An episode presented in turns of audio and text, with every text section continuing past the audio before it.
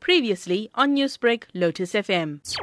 The gastrointestinal tract is quite a big area and it really starts from the mouth and it extends all the way down to the anus. That's what we would call the digestive system or the gastrointestinal system. So it includes the esophagus, the stomach, the small intestine, the large intestine, and then the other organs that are involved, the liver, the pancreas, the bile duct, there are many different diseases which can affect different parts of the, the gastrointestinal tract. What we would call alarm symptoms could suggest that there's a problem there. So if you've got blood in your stool or black stool, it could mean that there's bleeding either from the stomach or the intestines or the colon.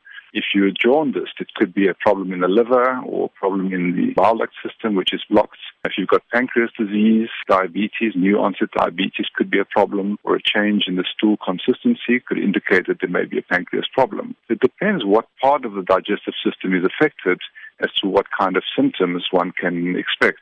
Professor, speaking about gastrointestinal disease, you also mentioned the pancreatic disease. How can Yes. these diseases be managed? Well, pancreatic disease, the two main problems with the pancreas, or the two main functions of the, of the pancreas is one, to produce hormones which control um, body functions. The most well-known hormone would be insulin, which controls sugar levels. So if there's a problem with the pancreas and the insulin is not being, being made or excreted properly, then the sugar levels will tend to rise. And that we can manage with uh, either certain circumstances tablets or else by giving insulin injections. The other part of the pancreas function is to produce digestive enzymes which enter the, the, the intestine and mix with the food and, helps us to break down and absorb certain things like fat and protein. If that part of the pancreas is, is damaged uh, or that function of the pancreas is, is damaged, we can compensate by giving capsules with pancreas enzymes. So we can, to a certain extent,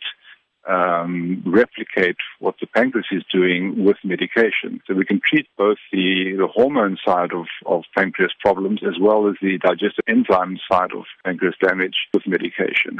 Newsbreak, Lotus FM, powered by SABC News.